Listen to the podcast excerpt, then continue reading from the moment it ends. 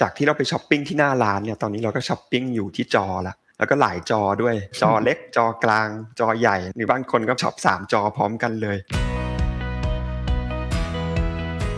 พอเรารู้ว่าผู้บริโภคช็อปจากจอเราก็ต้องไปอยู่ใกล้ มากขึ้นแล้วเราก็ต้องไปอยู่ในจอนั้น เรื่องสำคัญที่สุดคือการเข้าใจผู้บริโภคอยู่แล้วเข้าใจผู้บริโภคอย่างเดียวอาจจะไม่พอ แต่ว่าต้องไปเข้าใจปัญหาของผู้บริโภคด้วยว่า เขามีปัญหาอะไร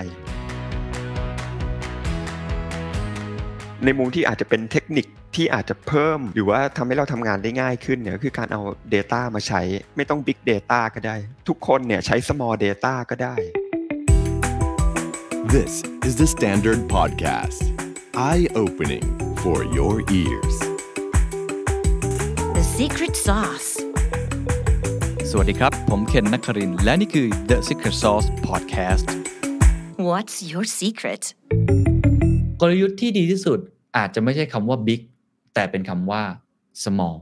วันนี้อยากชวนคุยธุรกิจที่เกี่ยวข้องกับทุกท่านอย่างแน่นอนนะครับ มันคือสิ่งที่ผมนั่งอยู่ครับ ก็คือเรื่องของเฟอร์นิเจอร์ของตกแต่งบ้าน ได้รับผลกระทบในเชิงบวกนะครับจากโควิด -19 ทุกคน work from home แบรนด์ที่ผมจะคุยด้วยเนี่ยคือแบรนด์ใหญ่ครับ หลายท่านรู้จักกันเป็นอย่างดีอยู่แล้ว ชื่อว่า Index Living Mall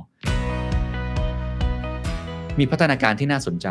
เพราะว่าเขาทำหลายอย่างมาก เริ่มต้นเขาทำลักษณะแบบผลิตสินค้า OEM ระยะต่อมาเขามองว่า OEM แข่งขันสูงมาก แล้วแข่งขันด้วยราคา ต้องแข่งขันด้วย Economy of Scale ต้องทำปริมาณเยอะๆเขาก็เลยหันมาทำแบรนด์ของตัวเอง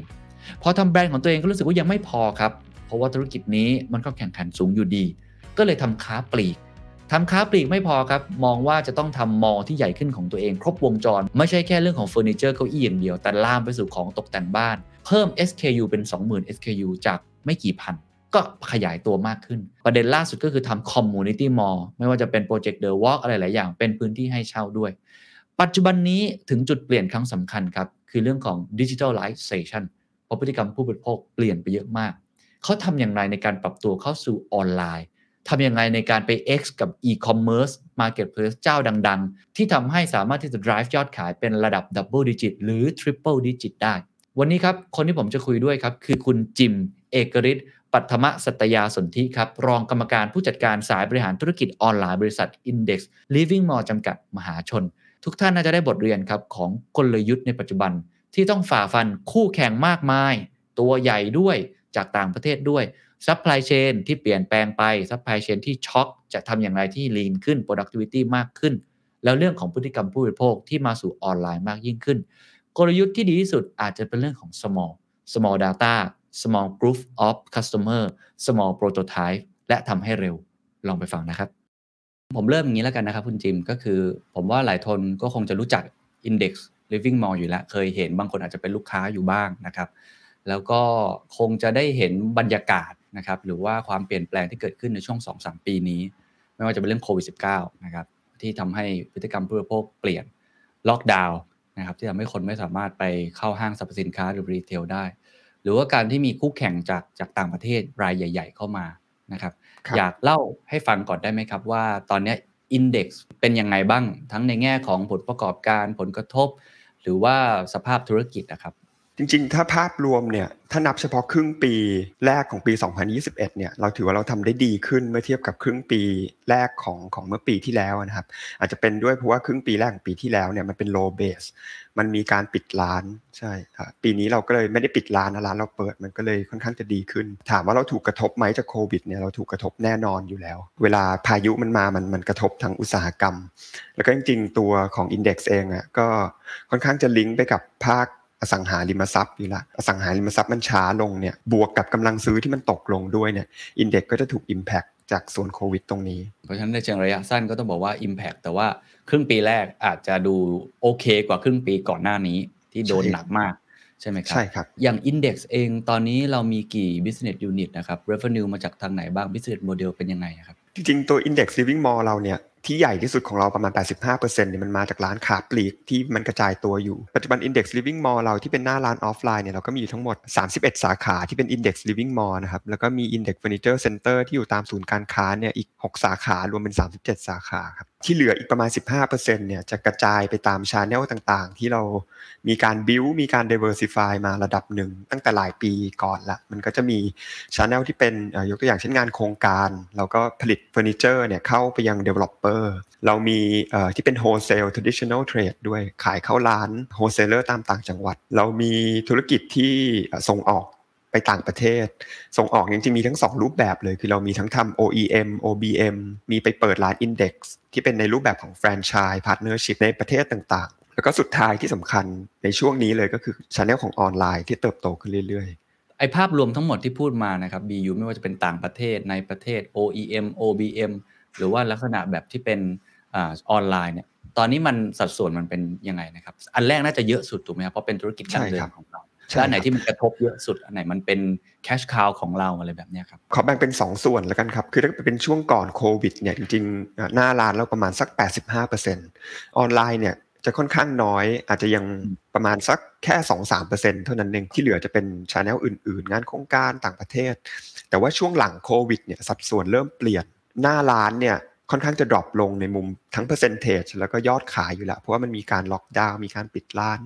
สัดส่วนก็เลยเปลี่ยนจาก 85%เนี่ยเหลือประมาณสัก 75 แล้ว channel อื่นเนี่ยโตจาก 15%เป็น 25 โดย channel ที่โตหลักๆ เนี่ยอ่าจริง ๆ แล้วมันมาจากออนไลน์ซะส่วนใหญ่ ก่อนหน้าโควิด เนี่ยเราอาจจะมีประมาณสักแค่2%หนึ่งยังเล็กมาก แต่ว่าตอนนี้เนี่ยมันขึ้นมาเกือบ 10%ละแล้วเราก็คาดหวังว่ามันจะโตต่อเนื่องเป็น triple digit เนี่ยไปอีกสักพักใหญ่ ๆ อีก channel หนึ่งที่จริง ๆ เห็นการเติบโตชัดเจนเนี่ยแล้วก็เติบโตต่อเนื่องก็คือเรื่องของการส่งออกไปยังต่างประเทศ มันอาจจะเป็นผลจากโควิด ตรงที่ว่ามันมีช่วงหนึ่งที่ประเทศจีนเนี่ยมีปัญหาเรื่อง supply chain และคนก็เดินทางไปซื้อที่จีนไม่ได้เขาก็เลย มีหลาย ๆ บริษัทโดยเฉพาะที่เป็น retailer ฝั่งยุโรปฝั่งอเมริกา ฝั่งญี่ปุ่นอะไรเงี้ยเขาก็เริ่มกระจายฐานการผลิต มันก็เลยทำให้ออเดอร์เนี่ยมันไหลจากจีนเข้ามาไทยในในระดับหนึ่งพอเราเป็นโรงงานด้วยเนี่ยเราก็เลยได้ยอดขายจากต่างประเทศเนี่ยเพิ่มขึ้นครับ อืมอืมน่าสนใจมากครับทั้ง2 Channel เลย 2 อันนี้เพราะฉะนั้นผมผมขออนุญาตชวนคุยทีละอันก่อน เพราะว่าตัว Index เนี่ยทำทั้งในแง่ค้าปลีกนั่นไม่ว่าจะเป็นหน้าร้านเองหรือออนไลน์ แล้วก็ทำเป็นลักษณะเป็น OEM เป็นโรงงานและมีแบรนด์ตัวเองด้วยนะครับ ทีนี้น่าสนใจมากว่าที่ทั้งสองขาเนี้ยเรามองว่าอะไรคือความท้าทาย อะไรคือโจทย์ใหญ่ที่สุดในตอนนี้ เมื่อกี้ตอนต้นเราพูดกันว่ามันคือโควิดก่อน แต่ผมเชื่อว่ามันเป็นระยะสั้นถูกไหมครับสักสองสามครับปีเนี่ยมันก็ต้องซาลงแหละ แต่มันจะเปลี่ยนแปลงอะไรหรือเปล่าในเชิงระยะยาวเนี่ยอันนี้ต้องถามคุณจิมว่า ความท้าทายระยะยาวที่เรามอง ตั้งแต่ก่อนโควิดเอง ช่วงโควิดเอง มันมีอะไรบ้างแล้วเรามองข้างหน้าเนี่ยอะไรที่เป็นสิ่งที่เป็นอุปสรรค หรือว่าสิ่งที่เราต้องพัฒนาตัวเองมากที่สุดทั้งสองเอ่อ BU นี้เลยครับอาจจะขอเริ่มจากภาพใหญ่ก่อนก็ได้ผมว่าจริงสิ่งที่สำคัญที่สุดน่าจะเป็นเรื่องการปรับตัวตัวโควิดเนี่ยมันน่าจะเป็นตัวเร่งให้เราต้องเปลี่ยนเร็วขึ้นหลายๆอย่างที่เปลี่ยนเนี่ยผมว่ามันมีทั้งในแง่ของคู่แข่งที่เปลี่ยนไป supply chain ที่มันเปลี่ยนไป ในแง่ของพฤติกรรมผู้บริโภคก็เปลี่ยนไปใช่อืมถ้าถามว่าอะไรสำคัญสุดเนี่ยผมว่าเป็นเรื่องของการปรับตัว เล่าให้ฟังทีละอย่างได้ไหมครับ ว่าเช่นคู่แข่ง supply chain กับลูกค้าเนี่ยครับมันเปลี่ยนไปยังไงบ้างเหรอครับ ในมุมมองของ Index เองครับครับ ส่วนตัวเนี่ยผมคิดว่าถ้าเอาเรื่องแรกเลยเอ่อเรื่องของคู่แข่งเนี่ยเปลี่ยนไปค่อนข้างมาก ถ้าเกิดเป็นผู้บริโภคเนี่ยช้อยส์มันมีเยอะขึ้น คนที่มาทั้งจากต่างประเทศ เป็น global brand มันมีทั้งคนที่เป็นค้าปลีกยักษ์ใหญ่ในประเทศ เขาก็อาจจะมาขายอย่างอื่นที่ตรงกับเรามากขึ้น แต่ก่อนเขาอืมอาจจะขายอุปกรณ์ก่อสร้าง ตอนนี้เขาอาจจะเริ่มมาทาง softline มากขึ้น ก็ถือว่าเป็นเป็น choice ให้ผู้บริโภค แต่ที่สำคัญที่สุดผมว่าตอนนี้เนี่ยมันเริ่มมีคนที่เป็นลักษณะ SME เนี่ยเพิ่มมากขึ้นอ๋อไม่ว่าขายผ่านทางเฟซบุ๊กขายผ่านทาง Instagram แล้วก็มีอีกอันหนึ่งที่คนอาจจะมองข้ามเนี่ยแล้วเราบางทีไม่รู้สึกตัวด้วย คือคู่แข่งที่มาจากต่างประเทศ ระบุไปเลยจริงๆ ก็คือประเทศจีน ปัจจุบันเนี่ยถ้าเกิดไปดูตาม Marketplace หรือตามอินเทอร์เน็ตเนี่ยผมเชื่อว่าเอาเฉพาะ category ของเฟอร์นิเจอร์และของแต่งบ้านนะครับของครึ่งหนึ่งที่ขายอยู่บน Marketplace เนี่ยน่าจะมาจากประเทศจีนเรียบร้อยแล้ว เพราะฉะนั้นอันนี้เป็นคู่แข่งที่ บางทีเรามองข้ามไปเราไม่รู้เรากดคลิกซื้อแล้วเราไม่รู้ว่าเพราะภาษามันก็เป็นภาษาไทย มีจีนปนมาบ้างอะไรเงี้ยแล้วอันนี้จริงๆเป็นเรื่องสำคัญเพราะว่าถ้าเกิดคุณเคนเคยสั่งของจากประเทศจีน ข้อเสียตอนนี้คือมันใช้เวลานาน กว่าจะส่งมาถึงเนี่ยมันอาจจะสิบวันสองอาทิตย์ แต่ในอนาคตเนี่ยมันจะเร็วขึ้นนะครับลองจินตนาการว่าก็มันเหลือแค่สองวันเมื่อไหร่นี้ผู้ประกอบการไทยจะปรับตัวยังไง ใช่ผมว่าทั้งหมดเนี่ยเป็นกระจายสินค้าเนาะตรง EEC อะไรแบบนี้อืมใช่ใช่ครับ ก็คือเป็นเรื่องของคู่แข่งที่เปลี่ยนไป ผมว่าเปลี่ยนครับเยอะแล้วก็เปลี่ยนเร็ว โอ้เห็นภาพครับ อันที่สองแล้วครับ supply chain มันมันเปลี่ยนเยอะไหมครับเมื่อกี้เราเกรินไปนิดนึงว่า ผมไม่แน่ใจว่าเกี่ยวไหมว่าจีนเนี่ย อาจจะมองทางภูมิภาคเรามากขึ้นหรือเปล่าแล้วผมได้ยินเรื่องนี้เยอะนะครับ แต่ว่าให้คุณจิมเล่าให้ฟังชัดๆดีกว่าครับ จริงๆ supply chain เนี่ยเปลี่ยนของจากจีนหรือของจากต่างประเทศเนี่ย มันส่งมาถึงไทยเนี่ยเร็วขึ้นเรื่อยๆละแล้วมันก็จะเร็วไปมากกว่านี้อีก เป็นมุมแรกเรื่องความเร็วของของที่มัน cross border เข้ามานะครับแต่จริงๆถ้ามองกลับกันเนี่ย ไม่อยากให้ตื่นกลัวเนี่ยในทางกลับกันก็คือเราสามารถจะส่งอะไรไปขายที่จีนก็ได้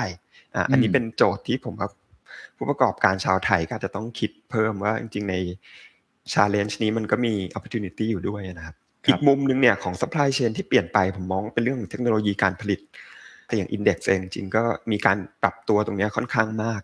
มีความครับเป็น just in time มีความอืมเอาหุ่นยนต์เข้ามาในภาคการผลิตเพิ่มมากขึ้น เพื่อที่เราจะได้ลด inventory ผลิตของได้เร็วขึ้น ผลิตของได้เป็น personalize มากขึ้น อันนี้ก็เป็นอีกมุมหนึ่งของ supply chain ที่เปลี่ยนไป อันสุดท้ายเลยครับพฤติกรรมผู้บริโภค แล้วเดี๋ยวถ้าถามหมดแล้วผมจะมาถามว่าเราปรับแต่ละอันยังไงนะครับ เมื่อกี้น่าสนใจมากทั้งเรื่องของลดทำให้ lean ขึ้น personal line นะครับพฤติกรรมมองยังไงครับเปลี่ยนไปค่อนข้างมาก ที่เราเห็นได้ชัดแน่ๆก็คือจากที่เราไปช้อปปิ้งที่หน้าร้านเนี่ยตอนนี้เราก็ช้อปปิ้งอยู่ที่จอละแล้วก็หลายจอด้วยเนี่ยจอเล็กจอกลางจอใหญ่นะหรือไม่บางคนก็ผมว่าช็อปสามจอพร้อมกันเลย พอเรารู้ว่าผู้บริโภคช็อปจากจอเนี่ย มันก็เลยเกิดเป็นจุดที่ว่าเราก็ต้องไปอยู่ใกล้อืมผู้บริโภคมากขึ้นแล้วเราก็ต้องไปอยู่ในจอนั้น เพื่อให้มันเกิดความสะดวก เกิดความรวดเร็วไปอยู่ในจุดที่ลูกค้าอยู่ แต่ถ้าในครับแง่อื่นเนี่ยผมว่าเราก็ต้องไปเข้าใจว่าสภาพสังคมอาจจะเปลี่ยนไป เราทำอะไรที่เกี่ยวกับเฟอร์นิเจอร์ เพราะฉะนั้นมันก็คือเรื่องของการอยู่อาศัย คนเรายุคใหม่เนี่ยอาจจะแยกตัวมาอยู่มากขึ้น จากเอ่อครอบครัวใหญ่ก็อาจจะเป็นครอบครัวเล็ก แต่งงานปุ๊บก็แยกอยู่ หรือบางคนยังไม่แต่งงานก็แยกอยู่อยู่ดี อยู่คนเดียว อยู่กับ partner อีกมุมหนึ่งก็อาจจะเป็นเรื่องของสังคมผู้สูงอายุ หรือว่าจะเป็นเรื่องของสภาพที่อยู่ที่มันเปลี่ยนไปอะไรเงี้ยครับจากแต่ก่อนบ้านหลังใหญ่ ตอนนี้อยู่คอนโดหลังใหญ่ ในอนาคตก็อาจจะเป็นคอนโดเล็ก แล้วก็เล็กลงแล้วก็เล็กลงเล็กลงเรื่อยๆอย่างเงี้ยครับเราในฐานะคนที่ทำ product ที่เกี่ยวกับไลฟ์สไตล์ก็ต้องปรับตัวให้เข้ากับไลฟ์สไตล์ที่เปลี่ยนไปเฟอร์นิเจอร์จริงเปลี่ยนไปมากนะครับต้องบอกว่ามีทั้งมุมที่เปลี่ยนไปมากกับมุมที่ไม่ได้เปลี่ยนไป อย่างมุมมุมที่ไม่เปลี่ยนคืออะไรครับ พฤติกรรมอะไรที่เขายังเหมือนเดิม ผมว่าอันนี้จริงๆเป็นอย่างหนึ่งที่น่าสนใจคือเวลาคนเราพูดถึงเรื่องการเปลี่ยนแปลงเนี่ยคำถามที่จะถามก็คือ แล้วก็พยายามจะเดา ก็คือว่าในอนาคตมันจะมีอะไรที่เปลี่ยนไปบ้าง แล้วเราพยายามจะเดาอนาคต แต่อย่างหนึ่งที่จริง ๆ ผมว่าสำคัญไม่แพ้กันเนี่ยคือการเดาว่าอะไรที่มันจะไม่เปลี่ยนไปอันนี้อืจมริงๆผมว่าสำคัญกว่าด้วยซ้ำมุมที่ไม่เปลี่ยนไปเนี่ยยกตัวอย่าง จริง ๆ เคยไปเที่ยวที่อียิปต์แล้วก็ไปพิพิธภัณฑ์ของอียิปต์ของที่อยู่ในนั้นก็น่าจะประมาณ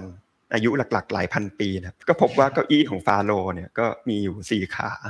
เหมือนกัน แล้วก็ผ่านมาสามพันปี หรือไม่รู้ห้าพันปีเนี่ยเก้าอี้ก็ยังมีสี่ขาเหมือนเดิมอืมแล้วผมเชื่อว่าเก้าอี้ก็จะมีสี่ขาไปอีกอย่างยาวนานเงี้ยแล้วก็สิ่งที่จะไม่เปลี่ยนก็คือคนก็ต้องการเก้าอี้ที่นั่งสบายแล้วก็ไม่แพงด้วย คนต้องการสิ่งที่ไม่แพงแล้วก็ดี อันเนี้ยผมว่ามันจะเป็นสิ่งที่ไม่เปลี่ยนไป อีกหนึ่งร้อยปีก็ผมก็ยังจินตนาการไม่ออกว่าผู้บริโภคอยากจะได้ของห่วยแต่แพงอะไรเงี้ยก็ไม่ไม่ไม่ไม่ไม่น่าจะ ซึ่งพอเรารู้ถึงความที่มันไม่เปลี่ยนแปลงพวกนี้ไปเนี่ยผมว่าเออ business model มันก็ต้องหมุนรอบสิ่งที่มันไม่เปลี่ยนนี่แหละเพียงแต่ว่าไอ้สิ่งที่เราต้องปรับตัวเนี่ยก็คือดูสภาพแวดล้อมมันว่าอะไรเปลี่ยนไปบ้าง แล้วเราก็ปรับตัวตาม อ้น่าสนใจมากครับ ไปดูฟาโรเก้าอี้ของฟาโรแล้วก็ได้เห็นว่ามันไม่เปลี่ยนนะครับ น่าสนใจมาก พอเราเห็น 3 ประเด็นแล้ว เมื่อกี้คุณจิมพูดเป็นสตรัคเจอร์ดีมากเลย ไม่ว่าจะเป็นเรื่องของคู่แข่งเรื่องของ supply chain แล้วก็พฤติกรรมนะครับ อาจจะรวบคำตอบก็ได้ครับว่า พอเราเอา 3 ปัจจัยเนี่ยความท้าทายเนี่ยอินเด็กซ์ปรับยังไงบ้าง ผมทราบว่าปรับเยอะมากเหมือนกัน บางอย่างเนี่ยปรับปุ๊บ สรุปว่าได้เหมือนกับยิงกระสุนนัดเดียวได้นก 3 ตัวเลย อาจจะได้ทะลุทั้ง 3 ปัญหาเมื่อกี้เลยก็ได้นะครับ ลองเล่าให้ฟังว่าเราปรับอะไรบ้างครับ 1 2 3 4 อาจจะขอเล่ายาวนิดนึงแล้วกันครับ เรื่องเกี่ยวกับการปรับตัวเนี่ยขอเป็นยุคก่อนโควิดแล้วกัน Index เนี่ยผมคิดว่าเป็นบริษัทที่ปรับตัวมานานพอสมควรละไม่ได้เริ่มปรับตั้งแต่เจเนเรชันผมแต่ว่าปรับมาตั้งแต่เจเนเรชันยุคคุณพ่อละเป็นยุคแรก คือถ้าเล่าตั้งแต่แรกสุดเลยย้อนยุค 40 ปีเนี่ยตอนนั้นยังไม่ได้เรียกว่า Index เลยด้วยซ้ำเป็น โรงงานตึกแถวที่คุณพ่อไปเช่ามา ผลิตเก้าอี้พับเหล็ก มีต้นไม้ขึ้นมาตรงกลางของโรงงาน เพราะว่าเจ้าของไม่ให้ตัด แล้วเราก็เริ่มจากการผลิตเก้าอี้พับ ส่งขายตามยี่ปัวซาปัว มาวันดีคืนดีเนี่ยคุณพ่อก็เริ่มไปงานแฟร์ที่สิงคโปร์แล้วก็เริ่มตอบว่าเอ๊ะสงสัยทำขายเฉพาะในประเทศไทยเนี่ยอาจจะไม่พอละ เราต้องเริ่มทำการส่งออก เราก็เริ่มปรับตัวยุคนึงละก็คือพูดง่ายๆคือจากการขายยี่ปัวซาปัวในประเทศเนี่ยเป็นการตั้งโรงงานที่เป็นเรื่องเป็นราวขึ้น ขายไปยังตลาดโลก ปรับตัวครั้งที่หนึ่งเนี่ยคือยุคแบบนี้ ปรับตัวยุคที่สองเนี่ยเริ่มจากการที่เราก็เริ่มผลิตส่งออกต่างประเทศเนี่ยสนุกมากทั้งนั้นคุณพ่อเล่าว่าออเดอร์มาทีเป็นหลักแสนหลักล้านตัว จนกระทั่งคุณพ่อเนี่ยก็เป็นนายกสมาคมเฟอร์นิเจอร์นี่ตั้งนานมากนะครับ ไปที่ประเทศจีนจะประมาณสัก 25 ปีถึง 30 ปีที่แล้ว ไปประเทศจีนหนึ่งพ่อเล่าว่ามันเปลี่ยน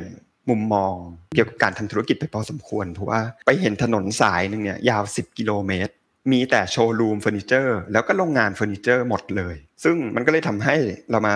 มองตัวเองว่าเอ๊ะถ้าเกิดจีนมันมีคนโรงงานผลิตเฟอร์นิเจอร์เยอะขนาดนี้เนี่ยเราแข่งกับเขาได้หรือเปล่า เพราะว่าการที่เราทำ OEM เนี่ย การแข่งขันที่สำคัญที่สุดก็คือ คุณภาพดีและราคาต้องถูกที่สุด ถามว่ามันมีอยู่ประมาณสักห้าหมื่นโรงงานในประเทศจีนเนี่ยเราฟาดฟันกับเขาไหวไหม มันก็เลยเป็นจุดเปลี่ยนอีกยุคหนึ่งละว่าเริ่มมาว่าเอ้ยเราจะต้องทำแบรนด์เป็นของตัวเองทำค้าปลีกเป็นของตัวเอง แล้วก็เริ่มกลับมาจากการส่งออกเนี่ยมาเน้นการบริโภคในประเทศ อยู่ในยุคที่เรียกว่าเราก็เริ่มมาทำแบรนด์จริงจัง แล้วก็เริ่มมีวินเนอร์เฟอร์นิเจอร์มีอินเด็กซ์เฟอร์นิเจอร์มีร้านเทรนด์ดีไซน์ เพิ่มมากขึ้น เรามีความเป็นค้าปลีกมากขึ้น เป็นยุคที่ 3 ที่เราปรับตัวและเปลี่ยนแปลง ยุคถัดไปเนี่ยก็เริ่มมาคิดว่าเอ๊ะใส่ขายเฟอร์นิเจอร์อย่างเดียวเนี่ยจะไม่พอละเราต้องมีการเติบโตต้องมีการขยาย ลองไปขายของแต่งบ้านดูดีไหม เคยไปเมืองนอกแล้วมันมีห้างใหญ่ ๆ ที่มันขายมากกว่าเฟอร์นิเจอร์ เราก็เลยเพิ่มตัวเองปรับตัวเองอีกหนึ่งรอบเนี่ย เป็น Index Living Mall ที่เราเห็นอยู่ทุกวันนี้ คือจากร้านเล็ก ๆ ที่อยู่ในศูนย์การค้าเนี่ยเราก็มาเป็นร้าน Big Box Retailer ที่อยู่ข้างนอกศูนย์การค้า แล้วก็ขายของเยอะขึ้นจากอาจจะประมาณสักพัน SKU ก็ปรับเป็น 20,000 SKU เพื่อมันมีความเป็น one stop shopping มาถึงยุคล่าสุดเนี่ยผมว่ามันก็คือการปรับเป็นยุคของ digitization เป็นโลกดิจิตอลเป็นโลกของเทคโนโลยีละเราก็จริงๆเริ่มทำมาพอสมควรจริงอย่างเว็บไซต์ Index เนี่ยก็ไม่ได้เพิ่งมา ทำเอาตอนนี้แต่ว่าผมเองก็ทำตั้งแต่น่าจะสักปี 2011 ได้ละก็คือเกือบ 10 ปีละน่าจะเป็นเว็บแรก ๆ ที่ขายเฟอร์นิเจอร์ในประเทศไทยเลยด้วย เราก็ทำแล้วก็ปรับปรุงเรื่อยมา ยุคหลังโควิดเนี่ยทำให้เราต้องมานั่งคิดใหม่ ว่าไอ้ที่ปรับไปทั้งหมดนั่นน่ะพอหรือเปล่า ทันท่วงทีกับเหตุการณ์หรือไม่ อันนี้จริงๆต้องบอกว่าโควิดมันเป็นเรื่องที่ไม่ได้มีใครคาดการณ์ว่ามันจะเกิดขึ้นนะครับพอมันฮิตเราประมาณสักช่วงต้นปีที่แล้วเนี่ยเราก็เลยมานั่งดูว่าเอ๊ะเราจะปรับตัวยังไง ให้มันมากขึ้นไปอีกเร็วมากขึ้นไปอีก น่าสนใจครับเล่าเป็นฉากๆเลยครับเหมือนดูหนังครับอยู่เลยครับ เห็นพัฒนาการเห็นอะไรหลายอย่างแล้วก็จริงๆ ไม่ใช่แค่เมื่อกี้ก่อนยุคล่าสุดที่จะ digitalization เนี่ยไม่ใช่แค่ทำ living mall อย่างเดียวยังทำ เรื่องของเป็น community mall ของตัวเองด้วยใช่ไหมครับ มีใช่โครงการ The Walk มีอะไรต่างๆ ก็ขยายออกไปมากเรื่อยๆ ทีนี้ใช่โจทย์มันอยู่ตรงนี้แหละครับ โจทย์มันอยู่ที่วันที่เราอัดกันอยู่เนี่ยนะฮะปี 2021 ผมก็อยากคุยระยะกลางกับยาว แต่ถ้าระยะสั้นอยากจะเล่าก็ก็ได้นะครับ แต่ว่าครับอยากจะเห็นว่ายุคต่อไปหลังจากนี้ซึ่งรู้เป็นยุคไหนละ chapter ต่อไปเนี่ยคุณจิมเป็นคนแม่ทัพคนหนึ่งแล้วที่จะต้อง คอยที่จะควบคุมพวงมาลัยเรือลำนี้ที่ชื่อว่า Index Living Mall เนี่ยเรามองว่าเป็นยังไงครับน้ำน้ำเปลี่ยนเยอะมาก เมื่อกี้เราคุยกันทั้งพฤติกรรมผู้บริโภค supply chain คู่แข่ง เราปรับอะไรยังไงบ้างครับเอาขอเป็นระยะสั้นก่อนละกัน ผมว่าถ้าเป็นระยะสั้นเนี่ยโควิดมาเนี่ยสำคัญสุดคือความปลอดภัย แก้ก่อนเลย ความปลอดภัยเกี่ยวกับ พนักงานลูกค้า ซึ่งผมว่าเราก็น่าจะทำไปเกือบหมดแล้วละเรื่องหาวัคซีนนโยบาย social distance work from home เรื่องโรงงานก็มีเรื่องของ bubble and seal FAI คิดว่าในแง่มาตรการรักษาความปลอดภัยเนี่ยเราทำทุกอย่างเท่าที่จะทำได้ อันนั้นเป็นระยะสั้นสุดถัดมาเนี่ยถ้าเล่าย้อนไปเมื่อครึ่งปีที่แล้ว ผมว่ามันก็จะมีเรื่องของการ manage กระแสเงินสด การลด inventory จริงๆ ลด inventory เนี่ยเป็นมุมที่สำคัญมาก เพราะว่าพอยอดขายมันลดลงอย่างรวดเร็วและรุนแรงเนี่ย เราปรับเรื่อง inventory เนี่ยเป็นอันดับจะแรก ๆ สุดเลย แล้วเราก็อืมสามารถจะลด inventory ไปได้เนี่ยเกือบ 20-25%เกือบ 500 ล้านบาท ซึ่งสำคัญมากเราไม่ได้ลดทีเดียวนะครับ แต่ว่าก็ใช้เวลาปรับเกือบจะ 2-3 quarterได้ แต่สุดท้ายมันก็ลดยังไงครับทำทำยังไงครับเผื่อจะเป็นประโยชน์กับคนที่ฟังอยู่เพราะจริงๆการลดไอสินค้าคงคลัง inventory มันมันไม่ง่ายเหมือนกันนะครับ เพราะเราทำมานานถูกไหมครับไม่ง่ายแล้วเราก็ไม่เข้าใจว่าออเดอร์จะมาเท่าไหร่อะไรยังไงทำยังไงครับ หลักๆ ก็ต้องกล้าหักดิบ คือพอเราพอเรารู้ว่า demand มันจะลดลงอย่างรวดเร็วปุ๊บเนี่ยอย่างแรกเลยก็หยุดสั่งของที่เราไม่ควรจะสั่ง อะไรที่คิดว่าอาจจะเป็นสินค้าใหม่ที่ไม่แน่ใจว่ามันจะขายดีหรือเปล่า เพราะว่ามันแพลนมาตั้งแต่เมื่อปีที่แล้ว เราก็ชะลอไปก่อน อะไรที่มันขายดีแน่ๆแล้วก็สั่งเข้ามาอย่างต่อเนื่องเป็นระยะสั้นสุดที่เราจะทำได้ กลางลงมาหน่อยที่อาจจะต้องใช้เวลาหลายเดือนก็คือปรับเรื่องกระบวนการผลิต มีการใช้โรบอทมากขึ้นนู่นนี่มีการทำให้ supply chain มีความ lean ขึ้น มีการปรับให้มันมีความ just in time มากขึ้น ทั้งหมดที่ทำเนี่ยผมว่ามันก็ส่งผลดีเราลด inventory ไปได้มาก แล้วก็ไม่ได้ดีเฉพาะในแง่แบบเพิ่มสภาพคล่องอย่างเดียว แต่ว่ามันทำให้เรามานั่งคิดใหม่ว่าพอ inventory มันลดไป 500 ล้านเนี่ยเรามีพื้นที่เหลือที่คลังสินค้า จริงๆ อีกเด้งหนึ่งที่เป็นโบนัสก็คือพอมีที่เหลือเนี่ยเราไม่คิดจะใช้มันอีกแล้ว เราไม่อยากจะทำให้สต็อกมันบวมอีก เพราะฉะนั้นเราก็เลยปล่อยพื้นที่ตรงเนี้ยให้คนอื่นเช่าไปเลย ก็เป็น extra โอ้ income ได้รายได้เพิ่มอีกใช่ได้รายได้เพิ่มใช่ครัจบริงๆปล่อยเช่าไปค่อนข้างเยอะนะหลายสนามฟุตบอลเหมือนกัน โอ้โห สุดยอดครับนี่คือการใช้ resource ที่มีให้เกิดผลประโยชน์สูงสุดมากครับๆเจ๋งมากครับ ผมว่าระยะกลางถึงยาวจริงๆเนี่ย จะเป็นเรื่องของการลงทุนในเทคโนโลยีที่มันน่าจะ matters ในอนาคต อันหนึงเนี่ยเรื่องภาคการผลิตเนี่ยเราลงทุนค่อนข้างเยอะ อะไรที่เป็นrobot smart factory รวมถึง personalization เนี่ยเราจะ all in กับจุดนั้น โดยเฉพาะเรื่อง personalization เนี่ยจริงๆ เรามองว่ามันเป็นจุดที่น่าจะตอบโจทย์ผู้บริโภค คือสมมติเมื่อกี้ คุยคุณเคนบอกว่ากำลังแต่งคอนโดอยู่เนี่ยถ้าเกิดสมมติว่าคอนโดคุณเคนมีซอกอยู่ซอกหนึ่งซึ่งอยากจะทำอะไรที่เป็น built-in หรือว่าเฟอร์นิเจอร์ชั้นวางของที่มันฟิตพอดีเป๊ะกับพื้นที่นั้นเนี่ยแต่ก่อนหน้านี้เนี่ยคุณเคนอาจจะไม่มีoption มาก ยกเว้นแต่ไปหา carpenter ข้างนออืมเป็นช่างไม้ หรือเอ่อรับเหมา interior เนี่ย มาทำชั้นนั้นๆ Index ก็เลยคิดว่าเอ๊ะจริงๆ ถ้าเกิดเราลงทุน Smart Factories เนี่ยแล้วเราสามารถจะผลิตของหนึ่งต่อหนึ่งให้คุณเคนได้เลยเนี่ยหนึ่งคือมันตอบโจทย์ผู้บริโภคสองเนี่ยเราไม่ต้องผลิตแล้วก็เอาของมากองไว้ เพราะฉะนั้นถ้าเกิดคุณเคนอยากจะได้ชั้นวางของที่มันพอดีเป๊ะกับพื้นที่เนี่ยเคนสามารถมาใช้เดินเข้ามาที่ Index คุยกับดีไซเนอร์เรา แล้วเราก็จะ render รูปให้ดู คุณเคนอาจจะนั่งอยู่ที่บ้านก็ได้ ออกแบบกันบนจอเลย คุณเคนบอกไม่ชอบ อันนี้ขอเพิ่มชั้นจาก 4 ชั้นเป็น 8 ชั้น ปลี่ยนสีจากขาวเป็นไม้โอเคไม้อ่อนไม่ชอบเป็นไม้เข้มเนี่ยครับโอเค ทุกอย่างลงตัวชอบปุ๊บกดปุ่มเนี่ยมันขึ้นราคามาเลย แล้วคุณเคนบอกโอเคชอบละจ่ายเงิน จ่ายเงินเสร็จปุ๊บเนี่ยระบบคอมพิวเตอร์ทั้งหมดเนี่ยจะวิ่งไปที่เครื่องจักรที่โรงงานโดยทันที โดยที่ไม่ต้องมีคนวาดแบบไม่ต้องมีอะไรเลย แล้วเครื่องจักรเนี่ยก็จะผลิต shelf เป็นไซส์ที่พอดีเป๊ะกับคอนโดคุณเคนเนี่ยแล้วก็ส่งไปให้อืมอันนี้ผมว่าเป็นการปรับตัวระยะกลาง คือการเอาอืมเทคโนโลยีการผลิตอะไรมาใช้ เพื่อตอบโจทย์ผู้บริโภคมากขึ้น อันนี้ขอถามตรงนี้แทรกนิดนึงครับ คือการลงทุนลักษณะแบบนี้ฟังดูมันก็เซ็กซี่ดี แล้วก็รู้สึกว่าครับน่าจะตอบโจทย์ ยิ่งคำว่า personalization นี่มันเป็นคำที่แบบ buzzword มากในยุคนี้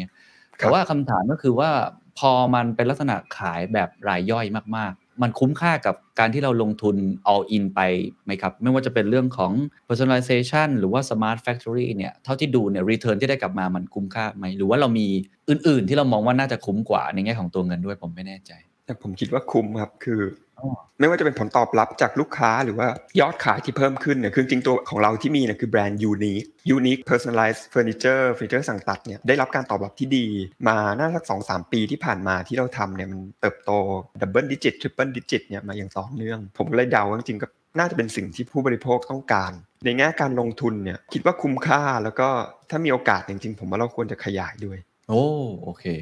ครับผมว่าอันนี้มันเป็นอาจจะได้ margin เยอะกว่าด้วยใช่ไหมก็ขายของแบบ mass ทั่วไปอะไรแบบนี้ครับใช่ครับ มีลงทุนอะไรเพิ่มอีกไหมครับ เมื่อกี้เราติดเรื่องออนไลน์ใช่ไหมออนไลน์ channel อะไรต่างๆ ซึ่งน่าจะเป็นใช่อีก channel หนึ่งที่บอกว่าโตมากเลย เราเราปรับยังไงกับมันบ้างครับออนไลน์เนี่ยก็เป็นช anel ที่ปรับค่อนข้างเยอะ จริง ๆ เราเริ่มมาทำจริงจังเนี่ยอาจจะประมาณสักปี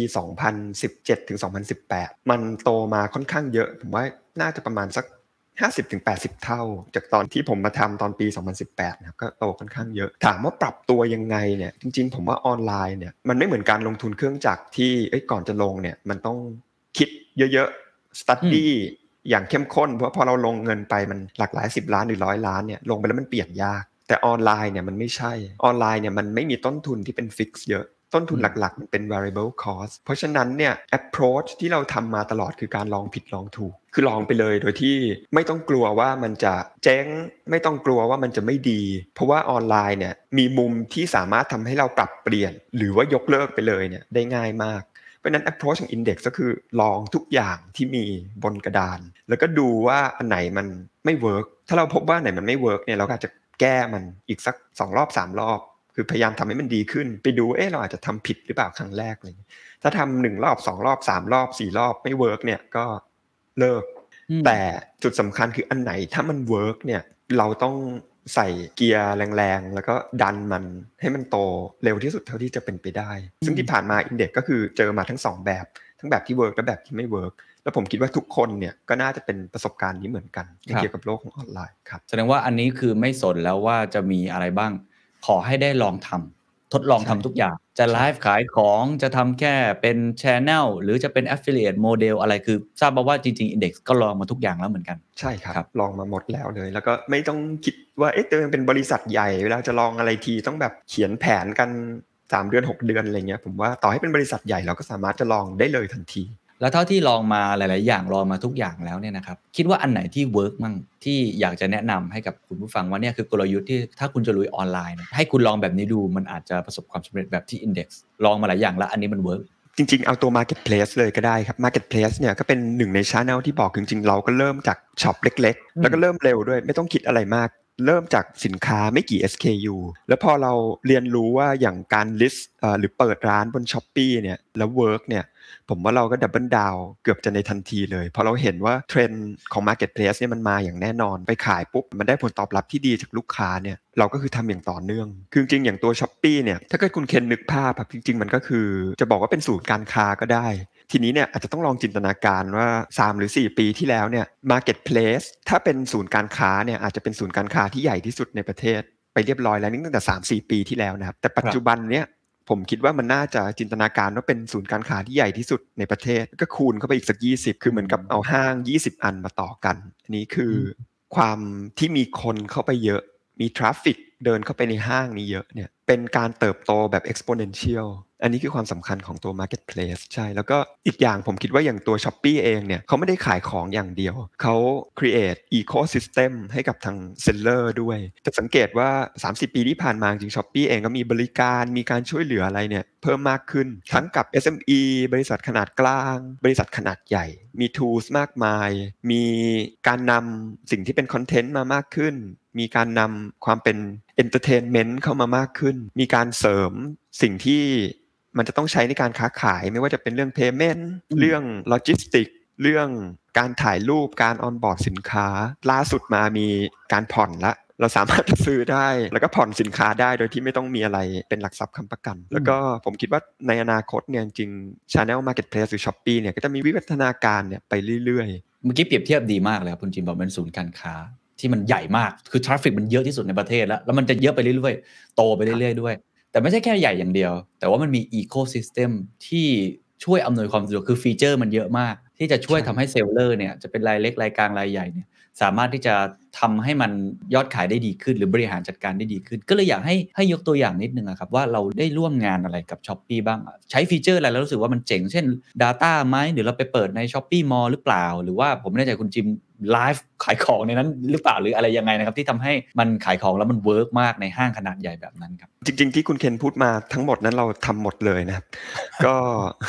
คือ tools ที่ทาง Shopee provide เนี่ยมันมันไม่ได้เกิดมาจากความบังเอิญนะมันก็มีเหตุผลของมัน แล้วเราก็ควรจะลองให้หมด แล้วก็ดูว่าอันไหนมัน work อันไหนมันไม่ work อย่างตัวไลฟ์เนี่ยเราก็ทำแน่นอนอยู่แล้วแล้วก็ค้นพบว่าจริงๆมันค่อนข้างจะมีผลตอบรับที่ดีนะครับผมว่าผู้บริโภคคนไทยเนี่ยจะเริ่มหันมาซื้อของผ่านไลฟ์เนี่ยเยอะขึ้นเรื่อยๆ หรือว่าจริงๆมันอาจจะเป็น tools ตัวอื่น อันหนึงที่สำคัญที่คุณเคนพูดเมื่อกี้อาจจะเป็นเรื่องของ Data จริง Data เนี่ยถือว่าสำคัญมากช่วยในการตัดสินใจ ทางธุรกิจเนี่ยค่อนข้างมาก Shopee เองจริงเขาก็มี tools เอ่อที่เป็นหลังบ้าน Seller Center อยู่แล้ว ดูได้ว่าลูกค้าเข้ามาดูสินค้าอะไร ดูแล้วใส่ตะกร้าไหมใส่ตะกร้าแล้วซื้อไหมอะไรอย่างเงี้ยครับซึ่งแต่ละ step ใน funnel เนี่ยมันก็มีวิธีการที่เราจะบริหารมันไม่เหมือนกันใช่ มุมหนึ่งก็คือการเอา Data มาบริหารร้านค้าเนี่ยก็เป็นมุมที่สำคัญ อีกประเด็นหนึ่งที่เห็นก็คือมันมีตัว feature ที่ชื่อว่า Shopee Mall นะครับแล้วก็ทางของ Index เนี่ยก็เข้าไปเนี่ยจอยตรงนี้ ทราบมาว่าน่าจะมีผลกระทบที่ดีด้วยใช่ไหมครับ โดยเฉพาะในช่วงล็อกดาวน์เนี่ยมันน่าจะช่วยสร้าง Impact ให้กับเราด้วย ใช่ครับ จริงๆ เรา join Shopee Mall มาหลายปี แล้วก็เห็นการเติบโตที่รวดเร็วต่อเนื่อง ช่วงล็อกดาวน์เนี่ยมันก็ทำให้ยอดขายเราบน Marketplace เนี่ยเติบโตเนี่ยรวดเร็วมากขึ้นไปอีก ผมคิดว่าส่วนหนึ่งมันเกิดจากการที่ว่าคนอยู่บ้านแล้วใน Shopee Mall เนี่ยมีสินค้าเยอะมันมีการขาย cross category กันเยอะขึ้น การที่ Index join Shopee Mall เนี่ยจริง ๆ ก็ช่วยให้เราขายของได้เยอะขึ้น เห็นชัดเจนในบาง category ที่เกี่ยวข้องกับการล็อกดาวน์นะครับ ไม่ว่าจะเป็นสินค้าในหมวด work from home home office สินค้าที่เกี่ยวข้องกับ food container สินค้าที่เกี่ยวข้องกับการตกแต่งบ้าน2อสาอย่างเนี้ยเห็นการเติบโตอย่างรวดเร็วประมาณ 3-5 เท่าเลย น่าสนใจมากครับ ทีนี้อาจจะต้องเผยเคล็ดลับนิดหนึ่งครับ เผยวิชาหน่อยว่า ทำยังไงให้มันขายดีครับ เมื่อกี้เราพูดไป 2 ประเด็นหนึ่งก็คือ เราบอกว่าต้องทดลองหลายวิธีครับไป จนกว่าจะเจอสิ่งที่มันใช่ 2 ก็คือใช้ tools อย่างกรณีนี้ก็คือของ s h อ p e e เนี่ยเขามี tool เยอะ แล้วก็ใช้เครื่องมือเข้ามาช่วย enhance ประสิทธิภาพอะไรต่างๆ แต่ว่าอันที่อยากถามส่วนตัวคือ มันก็มีคนขายอยู่ใน marketplace เยอะนะครับ แต่ทำไม index ถึงสามารถทำให้ขายได้ดี เราเรามีเคล็ดวิชาสูตรลับยังไงให้ขายแล้วมันปังบ้างครับ เรื่องสำคัญหนึ่งที่สุดเนี่ยไม่ว่าจะเป็นอะไรก็ตามคือการเข้าใจผู้บริโภคอยู่แล้วเข้าใจผู้บริโภคอย่างเดียวอาจจะไม่พอ แต่ว่าต้องไปเข้าใจปัญหาของผู้บริโภคด้วยว่าอ่าเขามีปัญหาอะไร พอเราเรารู้ว่าเขามีปัญหา 1 2 3 4 แล้วเนี่ย อย่างอย่างทุกวันนี้ผู้บริโภคมีปัญหาแน่ๆเกี่ยวกับการเอ่อ work from home เก้าอี้ไม่สบายอย่างเงี้ยครับแล้วมันก็มีรายละเอียดปลีกย่อยมากมาย ว่าอาจจะเป็นผู้บริโภคที่มีน้ำหนักเยอะผู้บริโภคที่อยากจะได้อะไรที่เป็น ergonomic ผู้บริโภคที่ปวดหลังยกตัวอย่าง ผมว่าประเด็นก็คือเราก็ต้องหา product หรือ service เนี่ยมาตอบโจทย์ หรือแก้ปัญหาให้ผู้บริโภคให้ได้ เป็นสิ่งที่สำคัญที่สุด ที่ไม่ว่าจะเป็นธุรกิจไหนจะเล็กหรือใหญ่เนี่ยผมว่าก็ต้องคิดในมุมนี้ ส่วนในมุมที่อาจจะเป็นเทคนิคที่อาจจะเพิ่ม หรือว่าทำให้เราทำงานได้ง่ายขึ้นเนี่ยก็คือการเอา Data มาใช้ให้เกิดประโยชน์ เวลาพูดถึง Data จริงหลาย ๆ คนจะพูดถึงเรื่อง Big Data การเอาระบบใหญ่ ๆ มา โห เห็นบริษัทที่จีนเอาอะไรซับซ้อนอย่างเงี้ยครับ ผมว่าจริง ๆ การเอา Data มาใช้ให้เกิดประโยชน์เนี่ยไม่ต้อง Big Data ก็ได้ ผมนี่มีปัญหากับ Big Data ตลอดเวลา มันซับซ้อนไปแล้วก็เยอะไป พอมันเยอะไปเนี่ย ข้อมูลมันล้นแล้วไม่รู้ว่าจะเอาอะไรมาดูกันแน่ หรือดูปุ๊บไม่รู้ว่าเราจะตัดสินใจยังไงจากข้อมูลเยอะแยะมหาศาลนั้น ผมคิดว่าจริงๆทุกคนเนี่ยใช้ small data ก็ได้เพราะจริงๆ small data เนี่ยมันสามารถช่วยเราตัดสินใจได้เนี่ยเจ็ดสิบเปอร์เซ็นแล้ว จากการดูอะไรบางอย่างแค่ไม่กี่ตัว แล้วก็ดูเร็วๆด้วย ดู20-30นาทีเนี่ยผมว่า60-70%เนี่ยแม่นละ พอมันได้70%เราก็ทำงานต่อได้เลย ไม่ต้องค Big รับ Data ก็ได้โอ้น่าสนใจมากครับ ยกตัวอย่างได้ไหมครับ ที่จะใช้ small data นี่น่าจะเป็นวิธีคิดที่พลิกคนอื่นไปเยอะเหมือนกันนะครับ ว่าเอ้ยเราเราดูอะไรเหรอ อย่าง index เราดูอะไรที่เราใช้ข้อมูลจากทาง s h อ p e e เข้ามาช่วยทำให้เราสามารถที่จะขายของได้อาจจะเป็น return visitor หรือเปล่าผมไม่แน่ใจอะนะครับ ยกตัวอย่างอย่างช้อปปี้จริงๆมี tools ที่ดีอยู่แล้ว คือพอเข้าไปหลังบ้านมันหาสามารถดู stat อะไรได้เยอะแยะ ผมว่าเอ่อแค่ดูฟันแนลของลูกค้าอย่างเดียวเนี่ยก็ช่วยได้เยอะแล้วว่าคนเข้ามาแล้วมาดูอะไรบ้าง add to cart เยอะไหม อันไหนที่เรา add to cart แล้วคนไม่ซื้อเนี่ยมันก็อาจจะต้องไปทำ marketing เพิ่มเติมอะไรเงี้ยอันนี้เป็นอืมในมุมของ s h อ p e e ครับแต่ถ้าเกิดมันมีคำถามบางอย่างที่เราอาจจะอยากรู้ แล้วเราจะต้องใช้ Data พวกนี้ในการประกอบการตัดสินใจในอนาคตเนี่ยจริงวิธีหนึ่งที่ผมใช้มากเนี่ยก็คือ สมมติมันมีคำถามอะไรในใจเนี่ยผมว่าเราก็ list รายชื่อลูกค้ามาแล้วก็โทรไปถามเลยอืม50 คนร้อยคน ง่ายๆ อย่างนั้นเลย โทรไปถามลูกค้าเนี่ยจะแค่คำถามหรือ 2คำถามเนี่ยผมว่ามันตอบอะไรได้เยอะละว่าจริง ๆ แล้วเนี่ยผู้บริโภคเป็นยังไง ถ้าไม่ได้มาเวนี้เนี่ยผมว่าจริงๆเราสามารถทำ mock up อะไรเร็วๆ ก็ได้ครับหรือเราอยากจะลอง business model ใหม่เนี่ยทำอะไรเร็วๆ แล้วก็ลองขายจริงเลยดูก็ได้ เป็น small data จากคนที่ซื้อแค่ 100 คนเนี่ยครับผมว่ามันก็พอจะเห็นเทรนด์ละว่า business model แบบนี้เนี่ย มันไปต่อได้ไหมทำไปร้อยคนแล้วมันมันขายได้แค่อันเดียวเนี่ยเราก็เลิกเลยครับโอ้น่าสนใจมากครับ วันนี้เราตั้งแต่ต้นเนี่ยเราพูดเรื่องใหญ่ๆนะแต่จริงๆกลายเป็นว่าช่วงท้ายๆเนี่ยเรามาคุยกันเรื่องคำว่า small small data หรือ small group of customer หรือว่าการทดลองอะไรที่เร็วๆ เพื่อทำให้เราอาจจะเห็นอะไรบางอย่างแล้วเราค่อย expand ต่อไปก็ได้ อันนี้เหมือนน่าจะเป็นใช่ครับหัวใจอย่างหนึ่งเนาะของกลยุทธ์ หลังจากนี้ใช่ครับของทาง Index เลยใช่ไหมครับ จริงๆ small data ข้อดีคือมันเร็ว ผมว่ายุคเนี้ยจริงๆ ความเร็วเนี่ยสำคัญมาก เพราะฉะนั้นเราอาจจะไม่ต้องทำอะไรที่มันเยินเยอะมากก็ได้ แล้วก็ลองเร็ว ลองเล็ก ๆ ลองผิดอืมลองถูก ถ้ามัน work เราก็ขยาย ที่พูดมาทั้งหมดเนี่ยผมว่ามันเป็นกลยุทธ์หรือเป็นหลักคิดที่ที่ตอบโจทย์อะไรหลายอย่างมากความท้าทายหลายอย่างแต่อย่างหนึ่งที่ผมอยากจะถามให้มันโฟกัสมากขึ้นให้มันชัดมากขึ้นนะนะครับ ก็คือเรื่องของคู่แข่งการทำออนไลน์เนี่ยผมว่ามันปรับตาม customer แล้ว เมื่อกี้เรื่อง supply chain เราบอกไปแล้วว่าต้องทำ smart ขึ้น lean ขึ้น inventory อะไรต่างๆ การส่งออกอะไร แต่ในแง่ของคู่แข่งเนี่ยผมอยากได้คำตอบชัดๆอีกสักครั้งหนึ่งว่า โอ้โห มันมาจากทุกทิศทุกทางจริง ๆ ไม่ว่าจากจากจีนเองรับเข้ามาเยอะมากใช่ไหมครับ หรือว่าในแง่ของแบรนด์ใหญ่ ๆ จากยุโรปนะฮะเยอะมากเหมือนกัน แล้วก็ SME ตอนนี้ก็เก่งมากขึ้นเรื่อยๆทำขึ้นมาแข่ง หรือว่าคู่แข่งในระดับไซส์เดียวกับ Index จริง ๆ ก็มีหลายที่เหมือนกัน ทั้งจากนอกอุตสาหกรรมเองทำพวก อย่างอื่นมาก่อน แล้วก็เข้ามาแข่งด้วย เรา differentiate ตัวเองยังไงครับ เราทำไงให้เราแตกต่าง เราทำไงให้เราสู้กับสมรภูมิมันนี้ได้ครับไม่อยากจะบอกว่าสุดท้ายการแข่งมันก็คือการแข่งกับตัวเองเออผมว่ามุมมุมหนึ่งก็คือการที่เราแข่งกับตัวเอง ตอบโจทย์ pain point ของลูกค้า ผมว่าเป็นมุมแรกที่จะทำให้บริษัทเราเนี่ยอยู่ในใจของลูกค้ามากที่สุดอืมผมว่าอันนี้เป็นมุมที่สำคัญที่สุด แต่ว่าจริงๆมันก็มีมุมอื่นด้วยว่าเอ๊ะเรามีคู่แข่ง ถ้าเรามองเขาว่าเป็นคู่แข่งเขาก็เป็นคู่แข่ง แต่ถ้าเกิดเรามองเขาว่าเป็น partner เนี่ยจริง ๆ มันก็มีหลายมุมที่เราสามารถจะไปดึงเขามาเป็น partner ก็ได้ จริง ๆ กับทาง Index ด้วยแบบมีบางคนที่เรารู้สึกว่าคนนี้เป็นคู่แข่งหรือเปล่าแต่ในขณะเดียวกันเขาก็อาจจะเป็นลูกค้า ที่เราทำ OEM ให้ คือผมว่าความสัมพันธ์ของโลกเราปัจจุบันมันค่อนข้างจะซับซ้อนนะ เราไม่จำเป็นต้องมองมันว่าเป็นขาวหรือดำเราสามารถจะมองคู่แข่งว่าเป็นเพื่อนร่วมวงการก็ได้ ดึงเข้ามาเป็น partner ก็ได้ หรือว่าร้านค้าเล็กๆ เนี่ยจริงๆ ปัจจุบันเราก็มีขายเฟอร์นิเจอร์ที่เป็นยี่ห้ออื่นในร้านเราอยู่ด้วยอืมเราก็อาจจะไม่ได้มองว่าเขาเป็นคู่แข่งเราแต่มาเติมเต็มสิ่งที่เราอาจจะยังทำได้ไม่ดีเลยหรือเรายังทำได้ไม่เก่งพอ ดึงสินค้าของเอ่อแบรนด์อื่นที่ดีเนี่ยมาขายในร้านเราเพื่อเพิ่มความหลากหลาย อันนี้ก็อาจจะเป็น way หนึ่งในการมองนะครับ น่าสนใจครับแต่ว่ายังไงก็กลับมาที่จุดเดิมคือตอบโจทย์ pain point แสดงว่ามันก็ใช่ครับต้องอยู่ใกล้ลูกค้ามากเนาะคุณใช่จิ๊บก็ต้องมีการทำ research หรือว่า survey หรือสัมผัสลูกค้าบ่อยๆ เราหา pain point ลูกค้ายังไงครับ เราสังเกตยังไงหรอครับ อย่างเช่นเมื่อกี้เราพูดกันว่า เดี๋ยวนี้คนก็อยากได้เก้าอี้ที่นั่งสบาย เพราะว่าต้องทำงานที่บ้าน ซึ่งอันนี้มันมันค่อนข้าง obvious ใช่ไหมมันเห็นชัด แต่ว่ามันอาจจะมี insight บางอย่างที่ถ้าใครเจอเนี่ยมันชนะได้เลยถูกไหมฮะ Index มีวิธีการยังไงที่เข้าใจผู้บริโภคมากขึ้นไหมครับ หรือว่าทำยังไงให้รู้ pain point ของผู้บริโภคของเราครับ จริง ๆทำได้หลายวิธีนะครับ มันอาจจะไม่ได้มีวิธีเดียวก็วิธีแรกเร็วสุดก็คือการเดา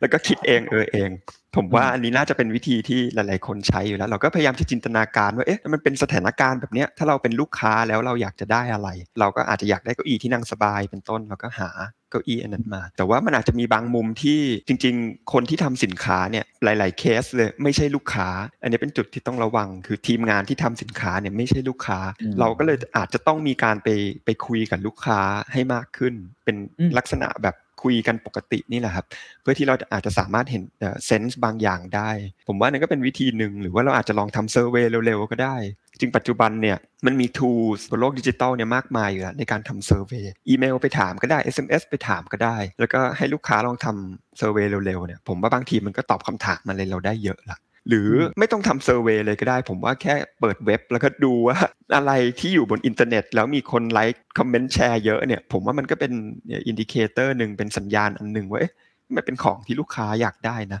ผมว่ามันไม่ได้มีคำตอบตายตัวอย่างเดียว แต่ว่าก็มีหลาย ๆ เวย์แล้วเราก็มาเลือกใช้ให้มันเหมาะสมเลยครับ เท่าที่คุยมาทั้งหมดเนี่ยเราเห็นโอกาสแหละ ทีนี้อยากรู้ความยากครับ ที่ทำมาทั้งที่มันสำเร็จไปแล้วในรอบ 2-3 ปี ไม่ว่าจะเป็นการทำ smart factory เมื่อกี้ การทำ personalization การลุยไปในออนไลน์ คือเราพูดกันเนี่ยเหมือนพูดตอนที่ที่คุณจิมทำสำเร็จแล้ว หรือผ่านมาจุดบางจุดมาแล้ว ลากเส้นต่อมาแล้ว แต่ผมเชื่อว่าระหว่างทางมันมีความผิดพลาดแน่นอนมันมีความยาก มีอะไรอยากจะบอกคุณผู้ฟังไหมครับว่าอะไรคือความยากที่แบบคุณต้องผ่านไปให้ได้แล้ว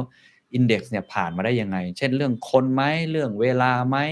หรือว่าจะเป็นเรื่องอื่น ๆ ที่อยากจะเล่าให้ฟังไหมครับ สำคัญสุดจริงๆ น่าจะเป็นสิ่งที่คุณเคนพูดเมื่อกี้คือเรื่องของคน ไม่รู้จะใช้คำว่ายากดีหรือเปล่าหรือว่าก็อาจจะเป็นความท้าทายอย่างหนึ่ง แต่ในขณะเดียวกันก็เป็นสิ่งที่เราจะต้องทำให้ดี คือคนเนี่ย ผมว่าสุดท้ายบริษัทมันก็คือการที่มีคนหลาย ๆ คนมารวมกันณที่ที่หนึ่งแล้วก็แก้ปัญหาให้ลูกค้า เพราะฉะนั้นทีมงานเนี่ยจริงๆสำคัญที่สุดเบอร์หนึ่งเลยด้วยซ้ำ ของปัจจัยของความสำเร็จ หรือจะทำให้ไม่สำเร็จก็แล้วแต่เนี่ยมันจะเป็นเรื่องของคน ความยากเนี่ยจริงๆก็อาจจะเป็นเรื่องการสเกลทีมด้วย ตอนผมทำอีคอมเมิร์ซใหม่ๆเนี่ยมันอาจจะมีคนอยู่สักไม่ถึง 5 คน แต่ว่าพอผ่านไป 3 ปีเนี่ยมันกลายเป็นร้อยหนึ่งละโอ้มันก็ขยายตัวมาค่อนข้างจะเยอะ ความยากมันก็เลยจะกลายเป็นว่าคือหนึ่งเราจะทำยังไงที่จะรีครู t ทีมให้ทันอืมสองรีครู t ทันแล้วทีมขยายใหญ่แล้ว จะทำไงให้มีวัฒนธรรมการทำงาน หรือทีมเวิร์กที่ดี แม้กระทั่งว่าทีมที่เข้ามาเนี่ยจะทำยังไงให้เขามีความรู้มีทักษะที่เหมาะสมกับโลกดิจิทัลที่มันเปลี่ยนแปลงไปเร็วนี่สองสามเรื่องเนี่ยเป็นสิ่งที่ challenge ที่สุด แล้วก็คิดว่าทุกคนน่าจะเจอครับครับนี่คือความยากที่สุด แต่ก็เป็นสิ่งที่ต้องทำให้ได้ดีที่สุดด้วยเพราะคนคือสิ่งที่สำคัญที่สุดจริง ๆ นะครับคำถามสุดท้ายแล้วกันครับถ้ามองออกไปไกลกว่านั้นครับไม่ใช่แค่ในตัวธุรกิจของค้าปลีกหรือว่าตัวที่เกี่ยวข้องกับเรื่องเฟอร์นิเจอร์ของตกแต่งบ้านอย่างเดียวเนี่ยคนที่เป็นผู้นำ คนที่เป็นคนที่จะต้องนำองค์กร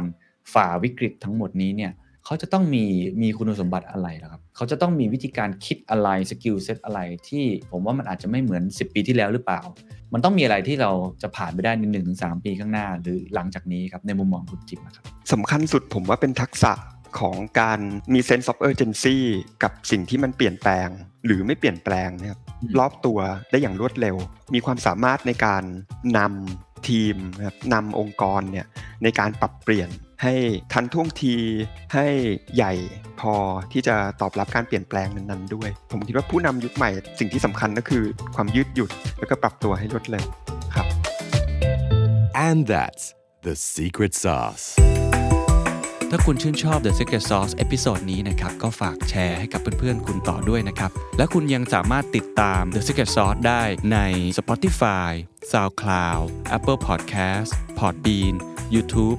และ Podcast Player ที่คุณใช้อยู่นะครับ และอย่าลืมติดตาม Facebook Fanpage The Secret Sauce เข้ามาติชมเข้ามาพูดคุยกับผมได้เลยนะครับ